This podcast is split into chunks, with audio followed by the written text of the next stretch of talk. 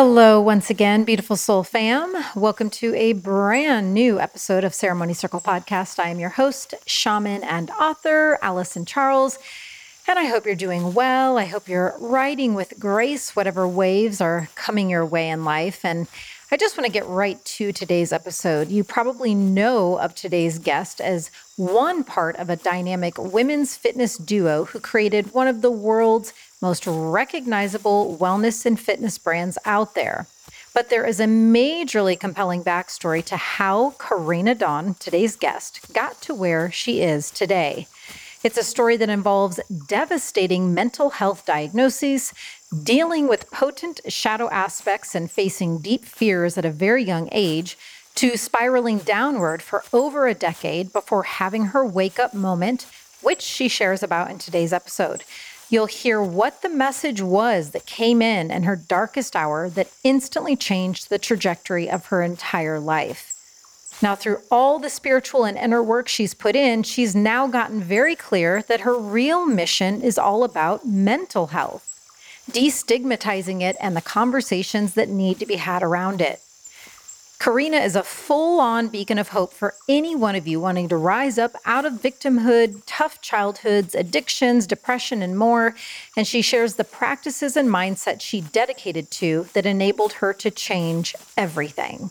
And of course, I could not do today's interview without also chatting with her about the massive success that is the Tone It Up empire that she and her partner, Kat, built over the last 12 years.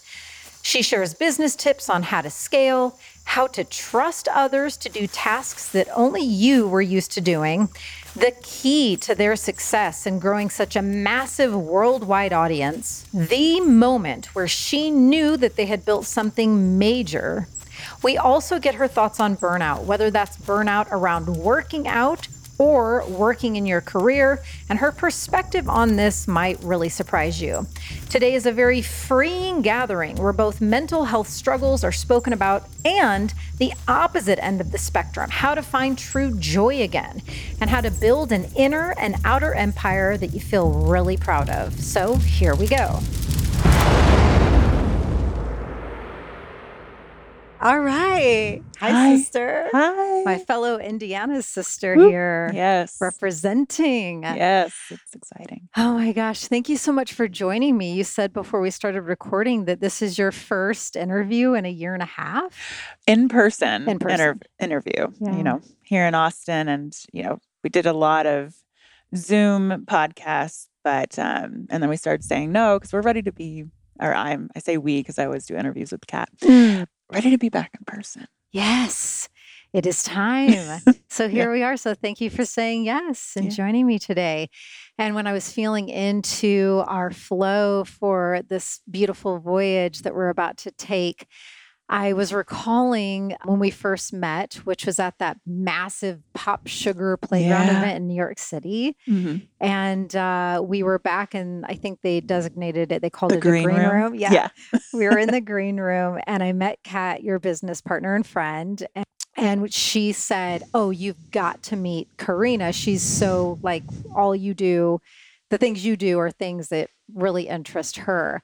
And so I'm so glad we connected that day. And how Yeah. funny, fast forward two years and now we, we're like neighbors in Texas. Yeah, I know. I remember that day, and I was walking through the green room, and you were in your makeup chair, and you just turned around and you went like, you opened your arms wide, and I was like, "Hi, eh, I eh, don't know who eh, you are, but hey, I'll hug you." And then I learned, you know, Yeah. learned who you are, and watched you on stage that day um, as you were speaking. I was like, I like her. oh, thank you. Yeah, I really enjoyed your energy that day as well. And oh my gosh, I'm really looking forward to this chat because you and Kat have built, in my opinion, one of the most recognizable and grand health and wellness businesses on the planet. Thank you. I agree with you. uh, yeah, tone it up. We founded it together in 2009, so it's been about 12 years. Wow. um, one of the first fitness communities geared towards women trying to, um, or just providing women with the tools that they need to live their best life but not be restricted from joy and happiness and perfection. And Mm. um, it's really grown over the years. And it's amazing where the community has gone. Oh my gosh. Yeah. I, when I was uh, doing my research, I was like, man, I mean, I knew you guys had done so much, but you've got your app, you have fitness equipment, gummies, proteins, cookies, and Target and grocery stores. You guys are featured in Forbes, a cover of Women's Health, Self, New York Times bestselling book, a show on Bravo. I was like, damn, you guys have been really freaking busy. Yeah. I mean, it's a real empire. Yeah. You know, and we when we set out we both came from the fitness industry in our own rights and our own uh, careers pre tone it up and we just came together. We met at the gym ironically of course and we were neighbors. We lived a block from each other and we ended up moving in together. We just connected right away. We had this synergy and this passion for sharing a message for women because fitness and a healthy lifestyle changed our lives, especially mine, in such a dramatic way. And we felt the calling to be able to share that with other women. Mm. So the time to like fitness was like so strict. It's like all or nothing. You can't do this, and you know, being yelled at by trainers. And we just wanted to bring fun into it. Yeah, you guys have done a really masterful job at that. And as you were just saying, the the part about the the strictness and the seriousness and just the that kind of harshness that the Mhm. fitness industry can bring i like was reflecting i had these little flash vision memories you know as we've chatted on our our hike i shared a bit about Yeah. my background with the distance running and also being a personal trainer and a division one college coach and yeah, I'm just so glad that you guys, right out of the gate, were so clear in that intention to bring in the joy and to really um, celebrate that community factor. And I, I want to dive more deeply into tone it up perhaps at the tail end of the interview. But before I do any kind of segues, I am curious. You guys just, I don't even want to call it a following because at that Pop Sugar Playground event, there were like 15,000 attendees over that weekend. And it was, it was a massive event. And when you all were, you know, doing your workouts, I mean, just hundreds or thousands of people, what do you attribute? What was that specific alchemy or energy or intention that allowed you to to build this family that follows you? Truth, mm, authenticity. It literally was fitness saved my life. Um, moving my body saved my life. And it's just wanting to share that energy and just seeing women because I've been, we've talked before about my, I'm sure we'll dive into it, but my own depression that I went through and how moving my body brought a smile to my face and mm, boosted my endorphins. And just looking out in a crowd at an event like that and seeing women working out, hugging, crying, and just feeling this these emotions and this togetherness like Mm. that is our purpose of starting tone it up it's making people feel good and see see the good and i don't know just and community and non-judgment also at the time when we started tone it up you know women can be very harsh to each other and Mm. judgmental and so we're accepting of everyone and we're inclusive and just looking out in the crowd and seeing all these women together moving sweating laughing hugging like we did our job hmm makes all the Yeah. everything worth it, Yeah. you know, because I know there's a lot that goes into running a business like that. But perhaps my favorite part is that while here you sit, you know, being this co-founder of this real hearty empire, you were certainly not born into any sort of grand lifestyle. And we both come from Indiana Woo, yep you know, some humble Midwest Hey, roots. peru indiana circus capital of the us i hear do you know we had a big circus there I still am learning something new about my home state. I did not know this. Okay.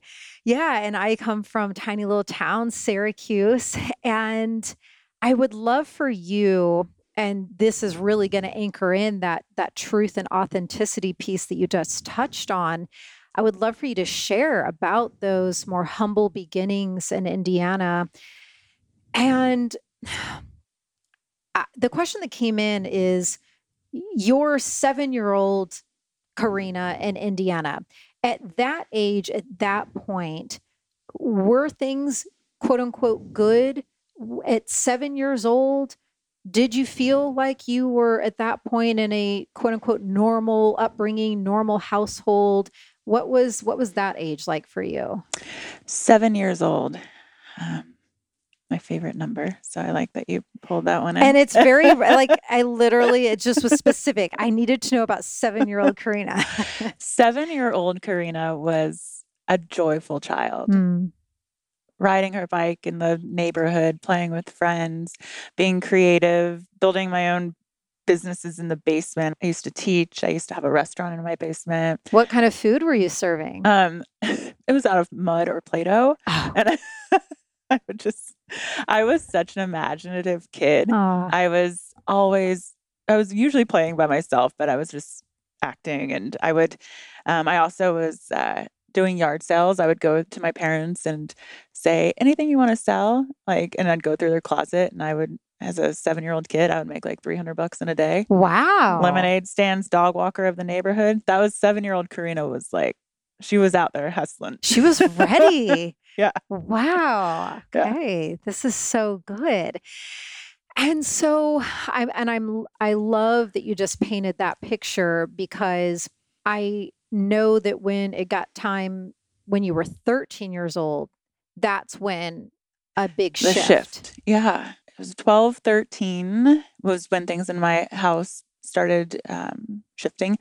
And my mother was um, I'll just get to the point she was diagnosed as a paranoid schizophrenic. We didn't know at the time, but she would be in and out of the household.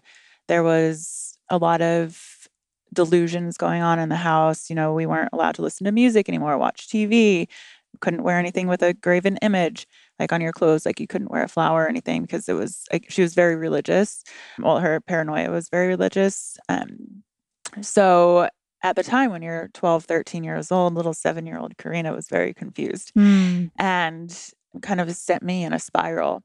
Mom was in and out of the house, missing persons for months at a time, Jane Doe in a hospital.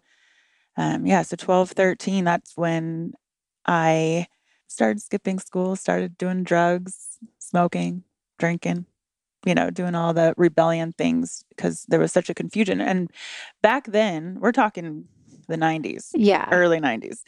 And no one talked about mental health. So when I'm told by a doctor that your mom has schizophrenia, I don't, I'm like, well, what's that? So, you know, I go to the library and I mm. rent a mm. book and I'm reading a book while at school and trying to educate myself on this. But then it's such a stigma where you don't talk to anyone about it. Because if I told my friends what was going on at home, they just thought I was crazy. So I lost a lot of friendships that way. But yeah, that was that was what sent me in a spiral. That's really hard. And I was feeling into that this morning and thinking, wow, at such a young age, you were really presented with a lot of a lot of those scarier essences of life, a, a lot of shadow pieces already making their way to you because uh, one reason being what you just said mental health, especially back in those days, it just, yeah, it was never never discussed and um yeah it was something that was always tucked back and pushed back into the shadows. If you had a family member that had any sort of mental uh, health struggles it's just like you know shush that and don't and and don't bring that up. And so i was picturing you you know getting this information and then yeah the confusion the the scaredness the um just not knowing what to think about it what to feel about it where to go with that information and just really i would guess feeling like your life is being turned upside down mm-hmm. in some ways and so i'm curious was there a shift in your mom's behavior like for your younger upbringing did was she somehow was this mental health struggle more under wraps and just it wasn't exa- exacerbated or and at some point it started to get more severe wh- where did that shift happen yeah i believe it was there growing up, but not. So when you have a mental health condition, you can go through episodes and psychosis and then be good again. And there, it can um, a psychosis can be brought on by a trauma event or something, and it's basically or toxins or chemical imbalances, and so it growing up. I mean, I love my mom, and to this day, yes, I even tell her I still, you know, she's in my life to this day, and I've told her that you know I love you, and what happened when I was younger even though you feel like you weren't there, you did raise me because I wouldn't change a thing because you raised me into the woman today I am today and I'm so proud of her. But yeah, the shift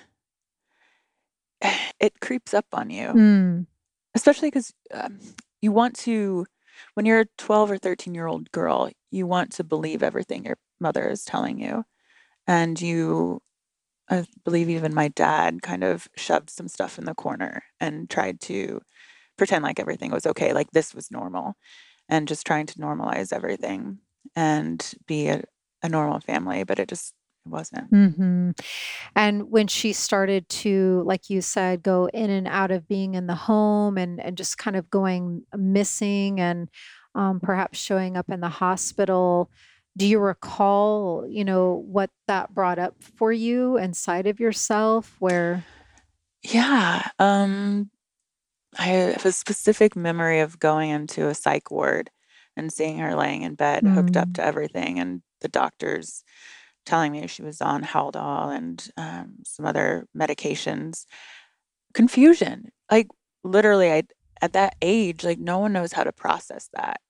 Um, isolation, those feelings of confusion and isolation. do you have siblings that were also in this experience with you? Yeah, my sister, she's two years older than me. Okay. And were you guys having similar reactions to this big life change or or very different? Very different. Our relationship with my mom was very different. My mom was very close to me. She came to me for everything, all her delusions, all her secrets. She was treated my sister very differently in a, a negative way. So I think my sister and I, we didn't even talk about it back then. Mm. Now when we're together, we'll talk about it all the time. Like, oh my God, do you remember this story? Like, was that real? Is that like just like Mm. breaking down everything from our childhood? So now my sister is, you know, we're we're like, damn, that was a lot.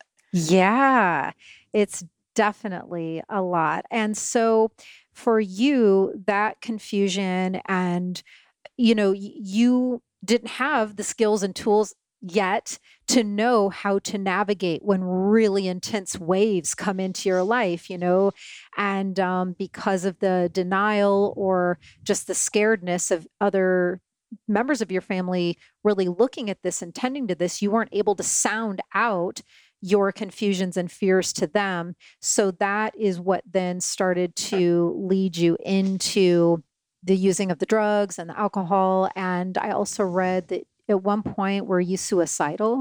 Yeah, um, I was. I did attempt suicide by swallowing a bunch of pills and downing it with um, some rum, a bottle of rum. Um, Wow. And you were was- young, right? yeah, at that time, I think I was 13. Wow. Yeah, I ended up in the hospital um, and having my stomach pumped and everything. But um, yeah, that was the spiral. And it's interesting at that time because we're so aware. So I was in the spiral. I was escaping through the drugs, the ecstasy. I mean, you name it, I did it. Didn't ever use a needle. but at the same time, I was like just seeking something. And I used to go to this place that's still open in Indianapolis, Indiana, called New Age People. And I was in high school. And on Friday nights, there was this woman named White Feather who led meditations. And this is when I was in high school. And like, I would just go with my friends and do these guided meditations and be taken off. And, you know, I, I think even back then, I was seeking something where today I understand what it is more. But that was the only healthy habit I had back then. Yeah, and it reminds me of some of my experiences where that alive, awakened, deeper soul aspect in me and the little shaman alley in me was trying for dear life to keep some aspect of those truths alive Yeah. even when i was going through my own you know woundings and dysfunctions and things and because i look back too and you know i was taking online psychic courses and you know yeah going to the the crystal stores and and there was that one side that was like don't go 100% Yeah. Down this other path Yeah. I had an altar in my bedroom and like at 13 years old with cards and candles and crystals. And I didn't know what any of it was, but you're just like called to it. mm-hmm. Um, but I think that's the only thing that kept me grounded and safe is having some kind of belief and self healing that was there in between going to raves and just having a good old time. Yeah. And so, what eventually, um, there's a lot of other little layers that I would love to explore because I know this is going to be such powerful and healing medicine for those listening. Because I also learned from an article you recently wrote the statistics that one in five adults experience mental illness each year, which equals over 51 million people. That's a lot of folks who are either firsthand experiencing some of what you're talking about, or were perhaps in a similar role as you, where they were experiencing a very close family member. So, thank you. I just Yeah. want to like take a moment to thank you so much for um, your willingness to talk about all this because I think it's so important. But was that a big wake up call? You know, after you had your stomach pumped and did any additional light bulbs go off inside of you, or did you still have quite a number of years? Oh, I had another decade. okay. I would, well, yeah, maybe like eight, nine years. I, long story short, my mom, my mom ended up in California and a private detective found her here and I, or there. And, uh, I went out and thought I could save her and bring her back home to Indiana, but I ended up falling in love with California. So I moved there because the parties there were way better than Indiana. Mhm, right. I was 18 at the time. And so I moved to California and I was still just in search of myself. Lost I and I always thought I'd end up like my mom, so I never believed in myself. That's the thing why I was self-destructing because I'm like I'm going to be sick like my mom. My my gra- my Mm. mom's dad was also schizophrenic Ah, and committed suicide and I was like I didn't I didn't believe in myself. I had no hope. So I just you know, was throwing it all away.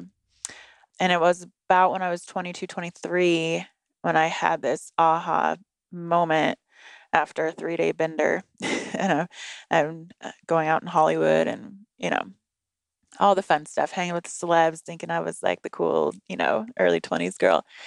But I woke up in the park and coming down and sad and crying. And I was like, this is not my life.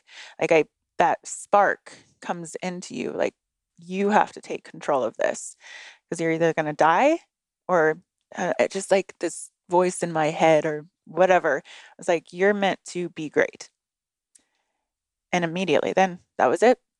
I shifted and I started doing yoga and Kundalini meditation. I started uh, working out. I was, because in this time I was like, when was I happy? Oh, that seven year old girl, you know, what did she do?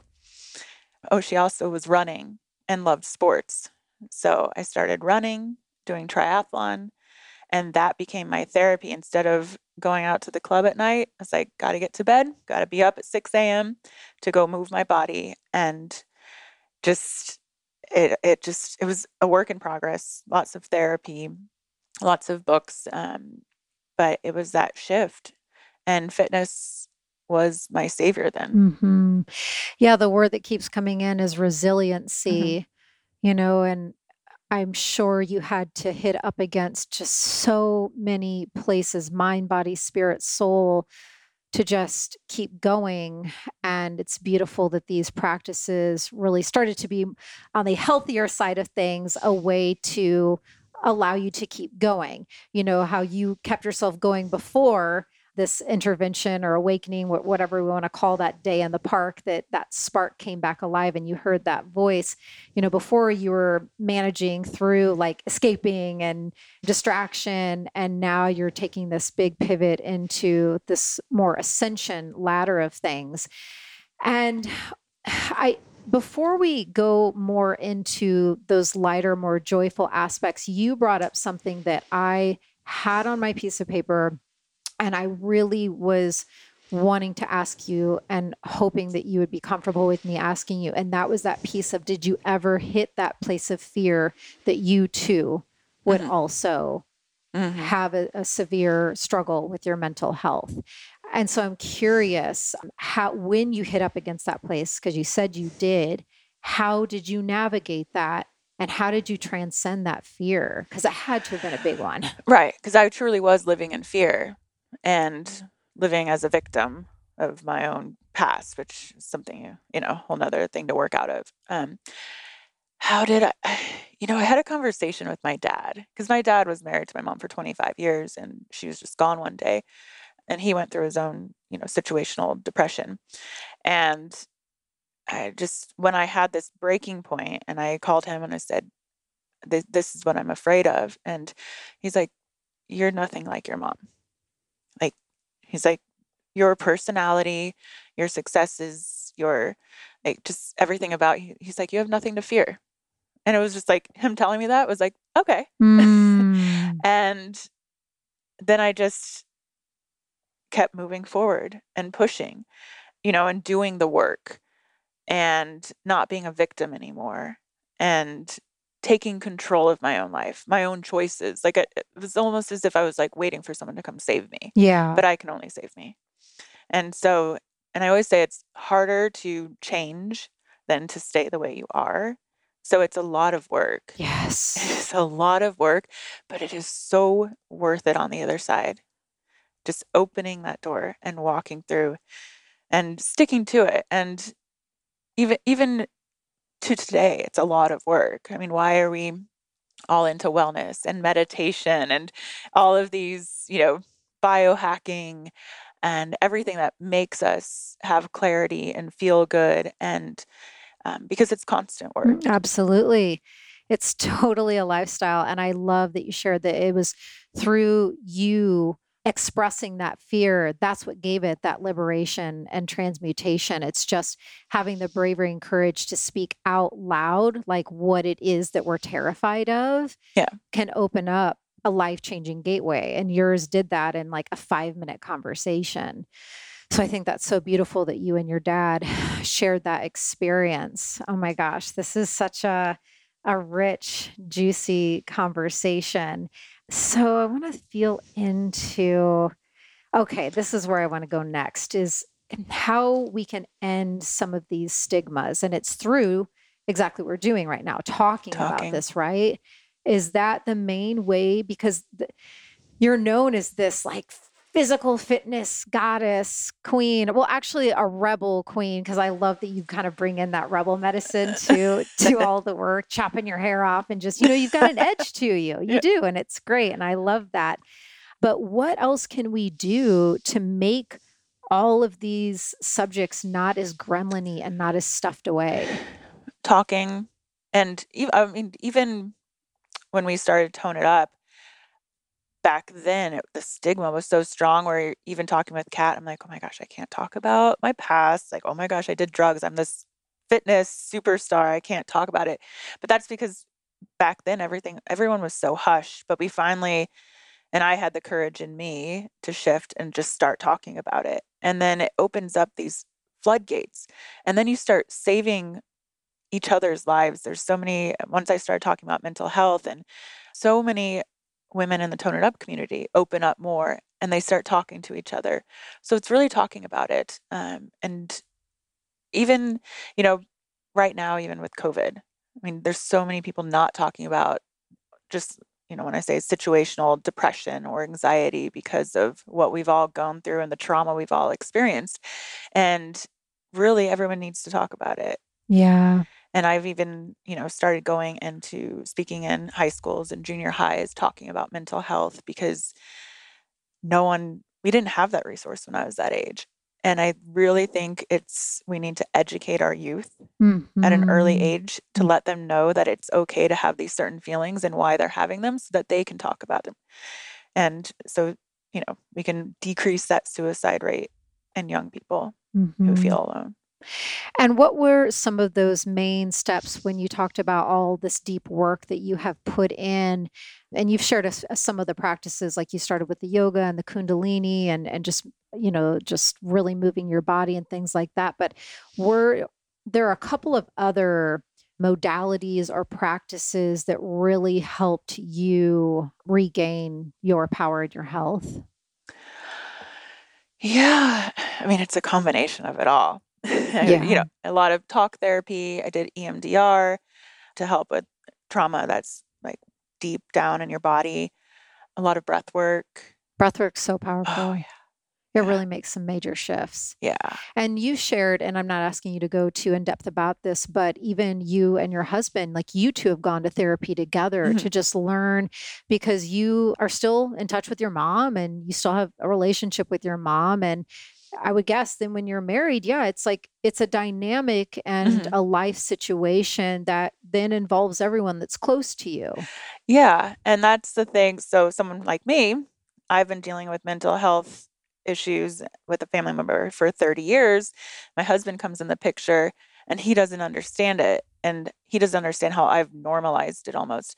So, I think with your partner, it's really important to, that's the other thing, you know, talking about it and education to those around you.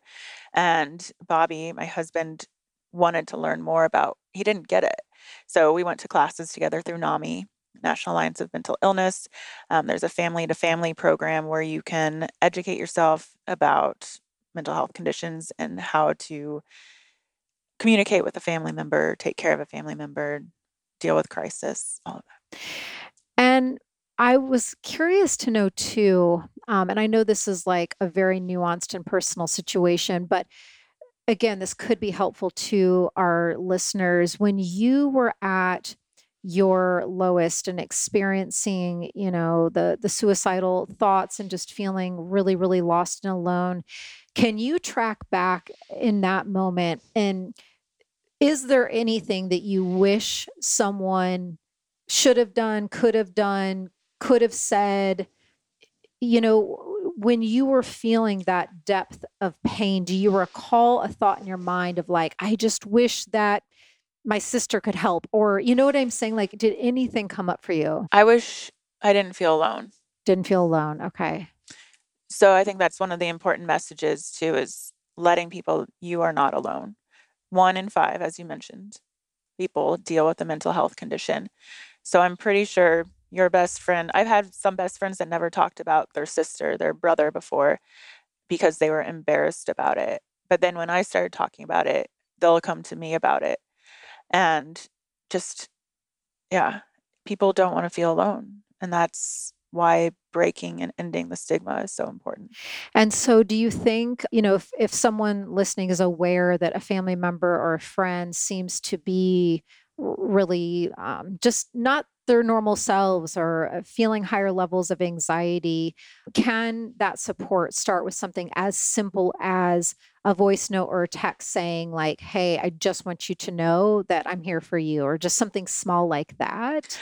Yeah, checking in, a voice note, a call. How are you today? Hey, you want to go for a walk? If you don't live in the same town, then calling them, you Mhm. know, there's a lot of people that just struggle in silence. So even if they don't speak up to you, just letting them know that there's somebody that cares and that they're important and they need to be here. hmm Amen. And what has this experience, um, you know, your particular journey through traversing all of these um, really potent waters, what has it taught you about being human, you know, and how we should just treat people in general? Being human is never going to be easy, and that's okay. Like, it's totally fine. And loving people, because we're all going through something. If it's not in the moment, everyone has, or in the future, they're going through something. So, just going through life with non judgment and being supportive and being a loving person um, with everyone. I always say, like, non judgment. And I used to think I was alone. And now I know I'm not. And I think that's the most important. It's just, hmm it's not about perfectionism. Um, it's about just being the best version of ourselves in that moment each day. Yeah, it's so true, you know, because it's it's such a cliched but true statement. You never know what someone's going through. Yeah. You know, and so I I think and I'm not trying to go down this rabbit hole very much, but you know, when I see people trolling people or bullying people online, it's like I mean, I I could say so much about that in general, but it's like you have no idea this person that you just said that really hurtful, pain bodied filled uh, comment to. You have no idea what that person is experiencing that day. They might have gotten a, a call that morning that they're, you know, someone passed away or a family member's in emergency surgery, or I mean, like you name it, right? The possibilities are endless. And um, yeah, I just think it's more important than ever for a million different reasons to hold a supportive container for yourself and for all others, and to just do our best to be gentler, kinder, more compassionate, and just, yeah, more supportive. And even then, think about the person, quote unquote, trolling. What are they going through? Yeah. So when that happens, I just send them love. Yes.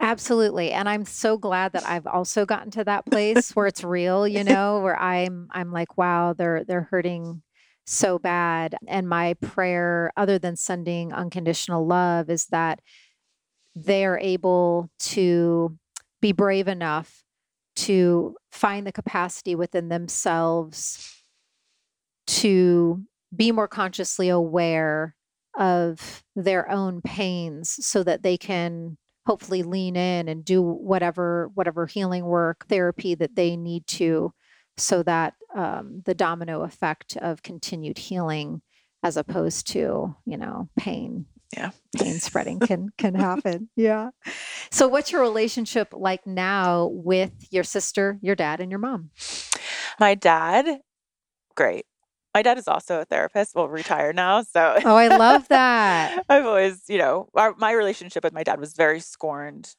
due to my mom's delusions for during those early years. But now I have a great relationship with my dad. We Is talk. he still in Indiana? Yeah. Yeah. He was just here in Austin for the first time last week or two weeks ago. How yeah. was that? Does great. he like it here? Yeah, he does. Yeah. Does he love your new house? Yeah. Oh my God. It's so beautiful. He must be so proud of you. He is. Oh my God. Yeah. He is. He's he's watched me through it all, you know, just persevere. Uh, my sister, she's in Indiana too. We don't talk as often, but we're very close. But when we do talk, or if she's in town, we're like up till 3 a.m. just talking and catching up. But we're very connected. Uh, my mom, not so proud of me. or at least doesn't voice anything. It's a it's a struggled, it's a tough relationship right now. Very tough.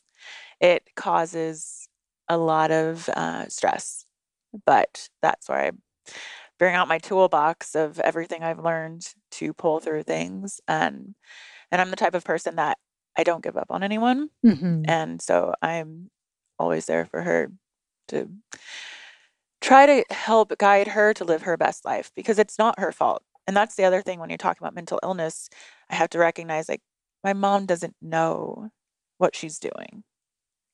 And it's she doesn't know any better. So I just love her. That's so beautiful. And if you're willing to share, and then we'll we'll um, start to talk about you know some other things so i really appreciate you hanging in here with me as i just really was curious about a, a, lot of these layers that you've experienced because i know you have hung in there and you have you know, steadfastly done all you can to show your support and love for her. And she is still in her own ways going through her own struggles. How have you stayed in that place of love when you have given so much of yourself and it has not been able to be recognized or necessarily appreciated that the level of your support how do you stay with that when the person doesn't have the capacity to see all that you're doing? It's not easy, but that's okay. Support around me. My husband's amazing. How do I? It's not easy. And I mean, that's all I can say. There's tears, there's moments where I scream and say bad things and then I regret it. Eh, not to her, but just like just getting it out. Yeah.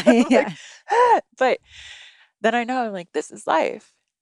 It's not easy, but I was I'm I feel like I've been trying to deal with difficult dis- um, situations since I was young, Mhm. and that also goes into my career, my work, like how I deal with everything in life. Like I know because of what I've been through, like I can get through any difficult situation. And I allow, I think it's important to allow yourself grieve, time to grieve Yes. and work through any anxiety or stress, um, anger, like all those emotions are fine. And recognizing them, give them a name. Okay, I'm going to be angry right now and I'm going to let it out, and that's okay. But I'm not going to be self destructive. Um, and I'm not going to put this anger on anyone else. I'm just going to give it space right here. Mhm. Um, and then I'm, I'm, if I need to cry, I need to cry. But allowing emotions, emotions are good.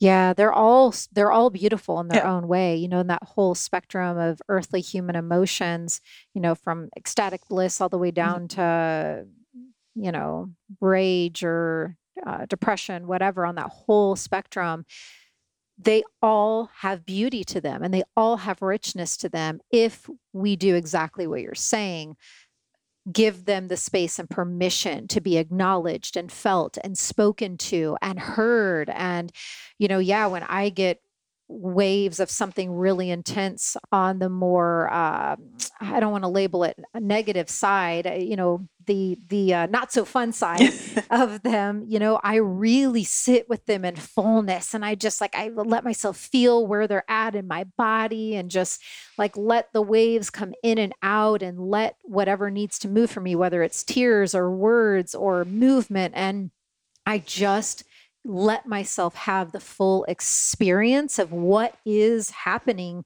inside of me and and i have found that to be the healthiest way to move through by not cutting it off or Yeah. not denying what what it needs to have Well, yeah, you need to let your body feel what it needs to feel. You can't keep it all blocked up and inside. And you need to let that out so that then when there is that ecstasy, you can feel that that ecstasy. and be present with that too Yeah. And just that's the other thing too for people that are having a down day or the next day is totally different. and That's okay. Mhm. you know, or the next hour. Yeah, learning to have appreciation for it all is is what shamanism is all about, the totality, the allness of all that is. And so that means, yeah, appreciating the gnarlier, crunchier side too. So fitness is what started to activate that you started to find your joy again. So now we're going to pivot into some more joyful stuff, Yeah. guys. But it's it, we're talking about the allness. So so yeah, you started to move your body. You met Kat, your business partner at the gym. You guys were on the same page, and you started to build this brand. and And this is really what started to open up a whole other pathway for your life, right? Yeah. Yeah.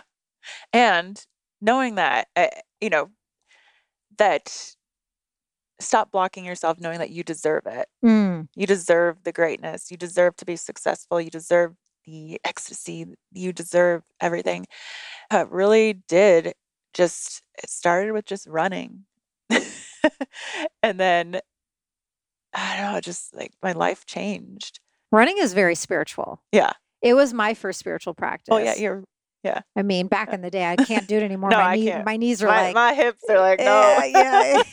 yeah, it's so funny. Oh my God. But yeah, I mean, it really connects you to yourself. It Yeah. connects you to your spirit, your soul. It connects you to the earth because it's just you out there. I mean, unless you're running with somebody else.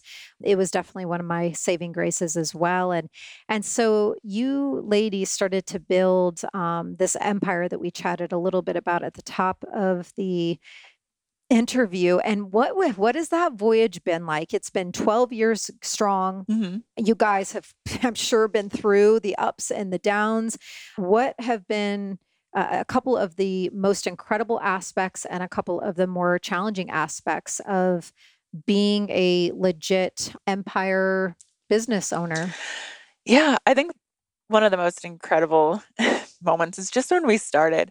We so it was 12 years ago when YouTube was mostly music and Instagram didn't exist. wow can can we go back to that now? I know, right? hashtag kind of kidding but not I hear you.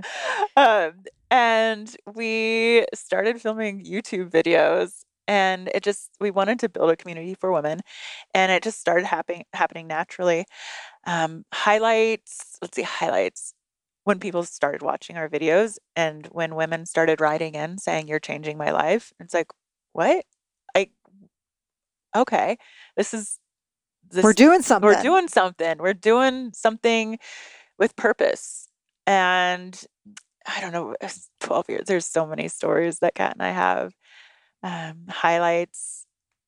Just there's been so much to celebrate together.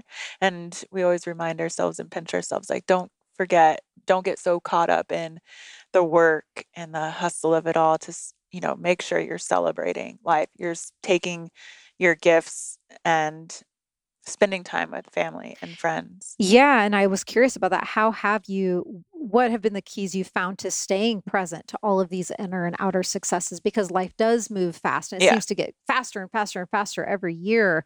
And you have evolved so much inwardly and outwardly. How do you stay connected to the present moment so you're not letting those successes just escape you?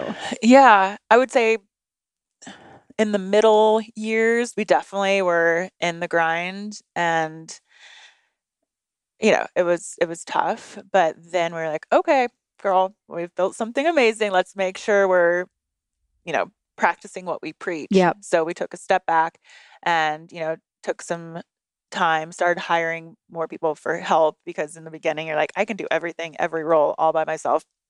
We're like, no, we need to bring on a team. So we've grown our team quite a bit then we got to a place where we wanted to, you know, be able to be there for our community because our community is our our our girls, our friends. Um, so we needed to make sure that we stay connected. So building our team was really important so that we could be front facing and talk to our community mm, and not have to wear all those other back end hats that yeah. take a lot of your energy and yeah. time away. Okay. Yeah, because I'm curious as a seasoned business pro at this point, you know, and there's a lot of people listening that are in similar spaces as us, you know, have a lot of healing and spiritual gifts and abilities, but are also entrepreneurs.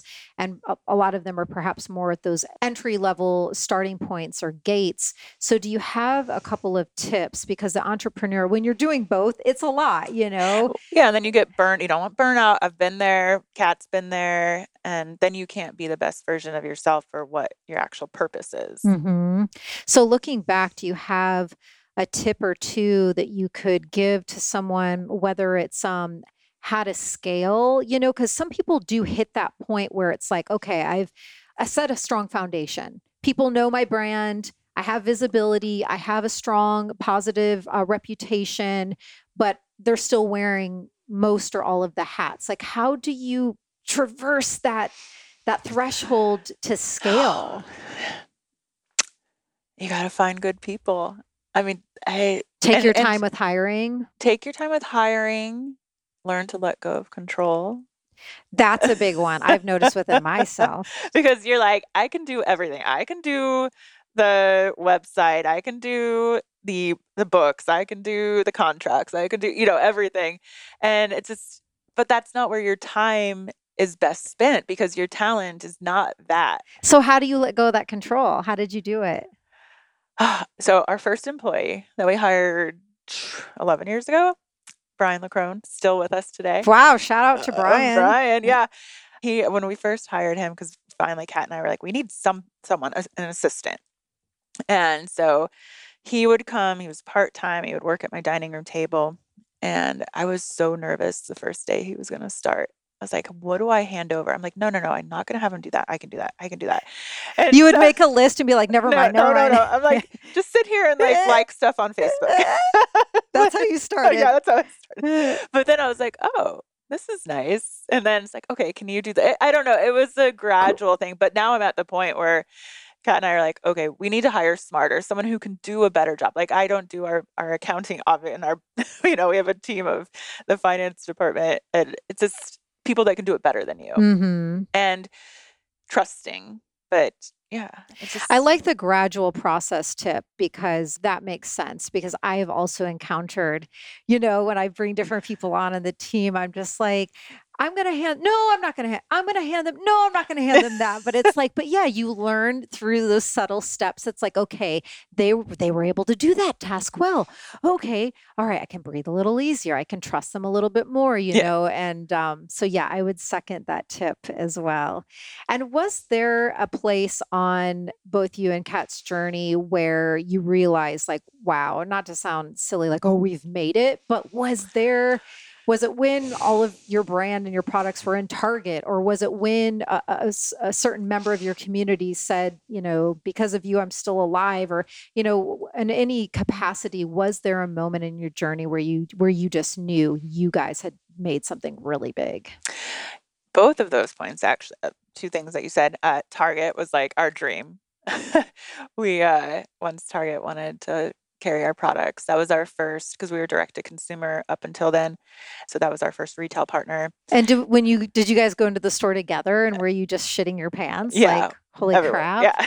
like you guys have like you know, an aisle filled with your stuff. That's yeah. incredible. Yeah, I know, and and it still sometimes doesn't seem like reality. So you really have to like pinch yourself and be like, "We're on the shelves of Target." I made and, that. yeah, and then you mentioned about someone saying, "Oh, I'm alive because of you." And that that there is what tugs at my my heartstrings because that's where my work in mental health and raising awareness and I get those messages from women in my DMs if I post something about, you know, NAMI or different foundations or suicide prevention and someone uh, a woman who messaged me and I always cry when I talk about her because I literally like cried when she said this, but she said, I was going to take my life last night. And then you posted the suicide prevention line.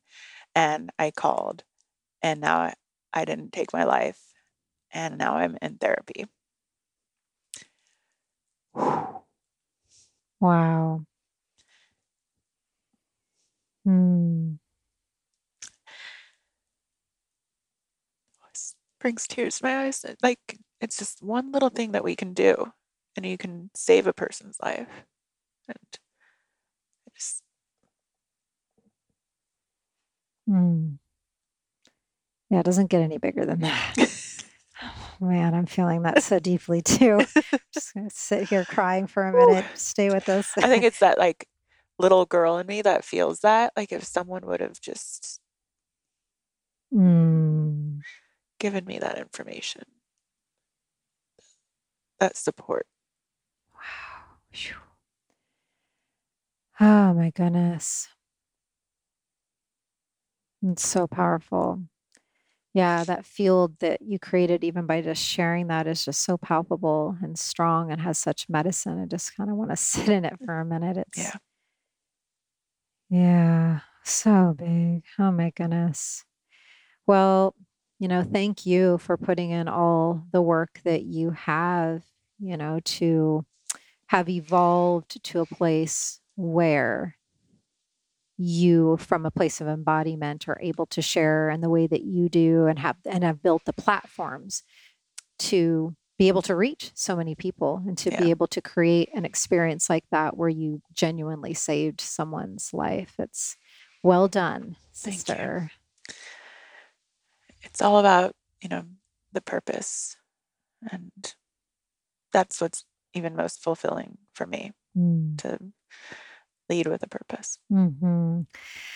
Oh my goodness.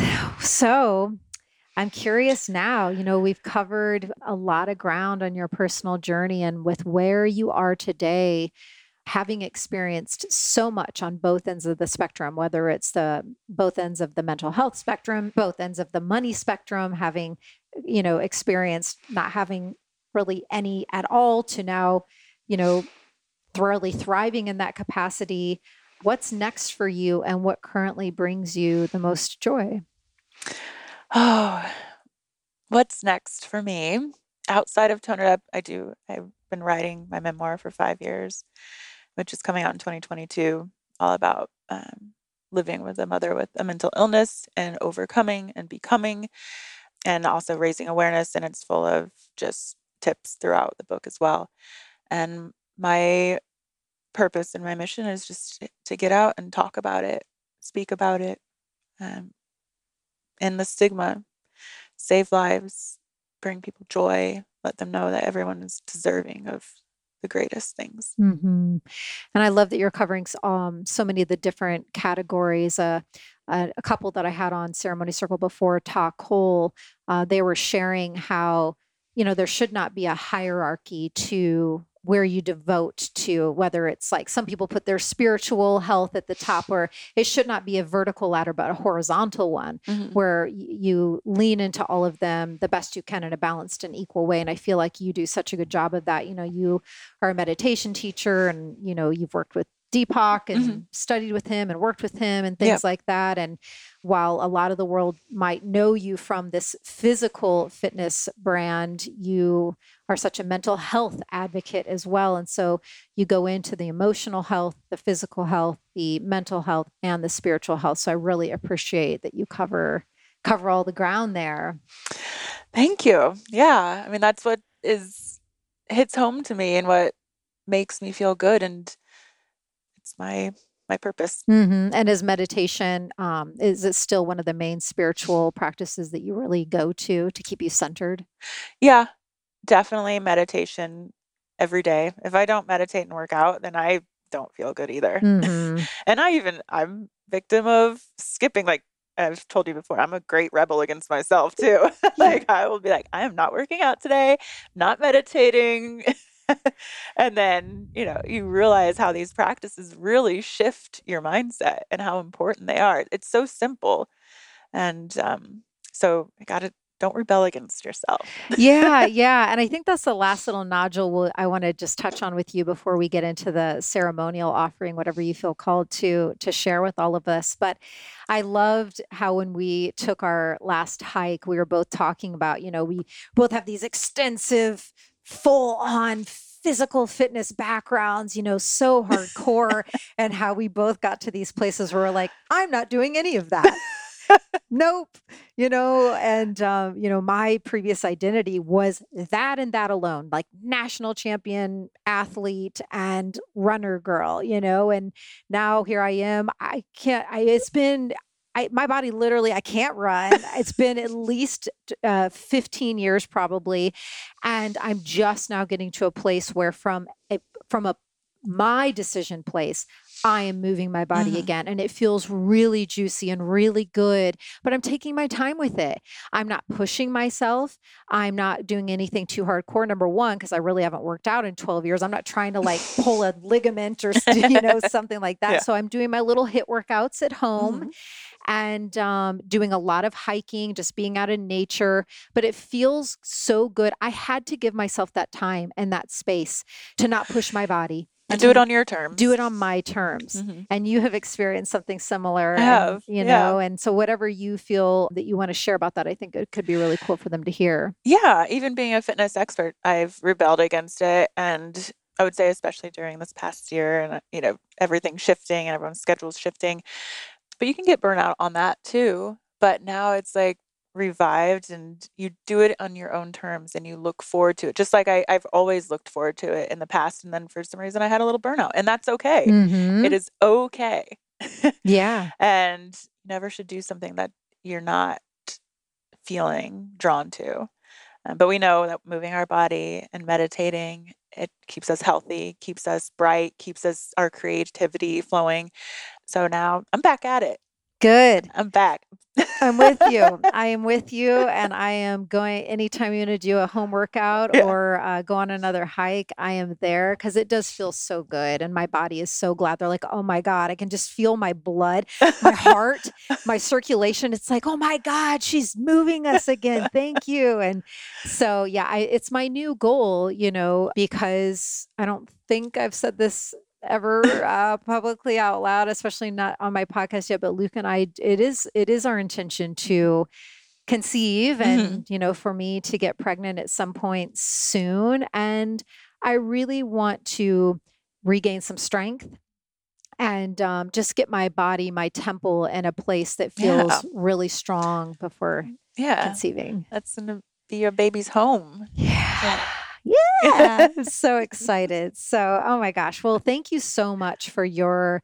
I knew this would just be such a beautiful voyage um, that you would take us on because we're able to cover so much ground. So, thank you for your willingness to be just so open and honest about. Thank you for having me. Yeah, yeah. yeah. And what? Um, so, in closing every ceremony yes. circle, we do a an offering, and so I let it be up to the guest. What are you going to deliver? Yeah, for some reason I brought my entire like notebook that I Is this like a journal? This is like just where I take notes. Okay. keep important thoughts. Love it. So we've been talking a lot about mental health and overcoming and stepping into your own and trusting yourself and I wanted to read a poem that my sister wrote. Beautiful. It just when you told me about this portion of the interview, I was like, I want to read a poem. Mm. Haven't ever read my sister's poetry out loud or anything, but it's more about, you know, sadness and depression and the fear of change can really wear us down. But life is always moving and continuing. And the choice to live comes from within. And we've been talking about that a lot. Like it's all in your mindset and being brave and opening that door and stepping into the other side. And so this is a poem my sister, who's shared much of the same experiences as I have, wrote. And then also at the end, I'm going to just move into a mini meditation about with the four soul questions because I think we've talked a lot about purpose and passion and I get a lot of messages of what how do I find my purpose in life? So we'll move into that after. But mm. this poem by my sister, Rachel Sahadachny, is called I Forgot How to Pray. For a while, I forgot how to pray. Every morning I woke up vacant, to gray light seeping through the shades. And now when I look back, every bone in my neck cracks. What was I searching for? I wonder who I'm looking for. And I've got my hand on the door in front of me. My fingers tremble as I turn the key. When can I depend on someone? Can I depend on me? Every side is sliding. I dreamed I drove into the river, but my car didn't sink. I had someone I loved beside me, and the car didn't sink. We careened wildly over the water, crashing through the currents, skidding over whirlpools, I was driving on the water as if it were the road, but I was barely in control. I didn't sink, and neither did you.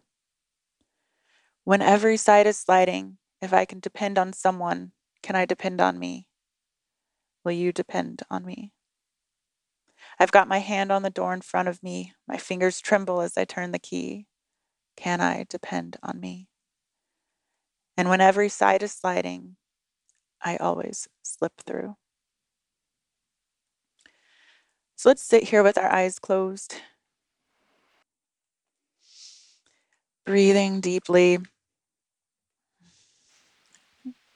feeling the pressure points upon the earth, the presence with yourself, the glory of each breath.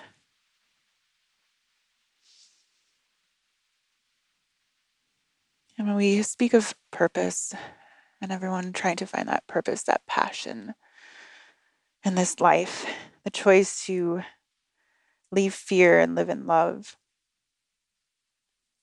I always ask these four soul questions in meditation. And don't look for the answer. If you practice this, the answer will come to you when it's time.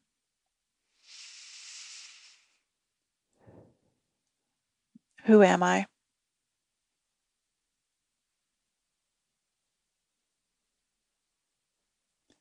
What do I want?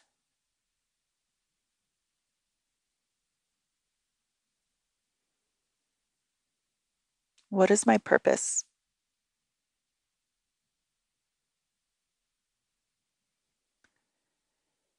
And what am I grateful for?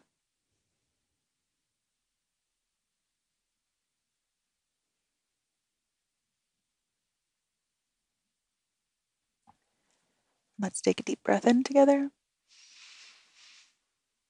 Exhale it out. And just remind yourself daily that the change is within you and you have the power to overcome anything, to do great things. It's in you.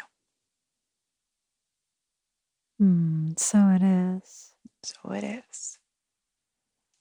Oh my goodness. I love when a super brief meditation just does it. You know what I mean? Yeah. Two minutes, like those four questions will bring you home every time. Yeah. And That you- was powerful. Thanks. Yeah, those questions, like literally, like when I started doing that, I don't know, but it comes to you. You don't have Mm. to stop searching so hard for like and thinking too hard into the future. Just let it come to you. And you have to listen. Yeah, there were some beautiful revelations that came in. I'll just share one and then we'll we'll close the the circle officially. Um it's this vision that keeps coming in. Yesterday when I was in the sauna at Alive and Well with a friend, she asked me, she said something like, if you could be any archetype, you know, what would it be? And I closed my eyes to feel into it. And I was so surprised at what revealed. And it was the same same image that came in during that meditation. And it's like, I just want to share because it just feels so good every time I see it.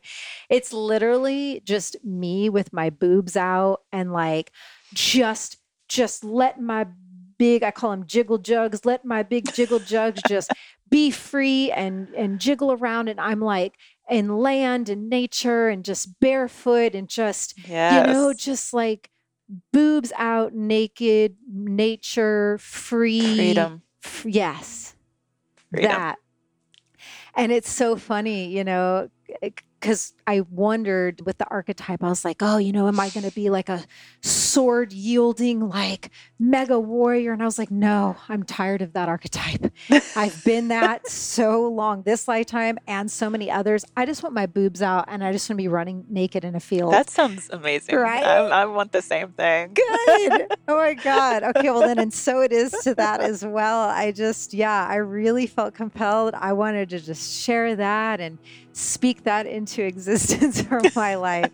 So, that I feel in my mind is the perfect way to seal and close this incredible.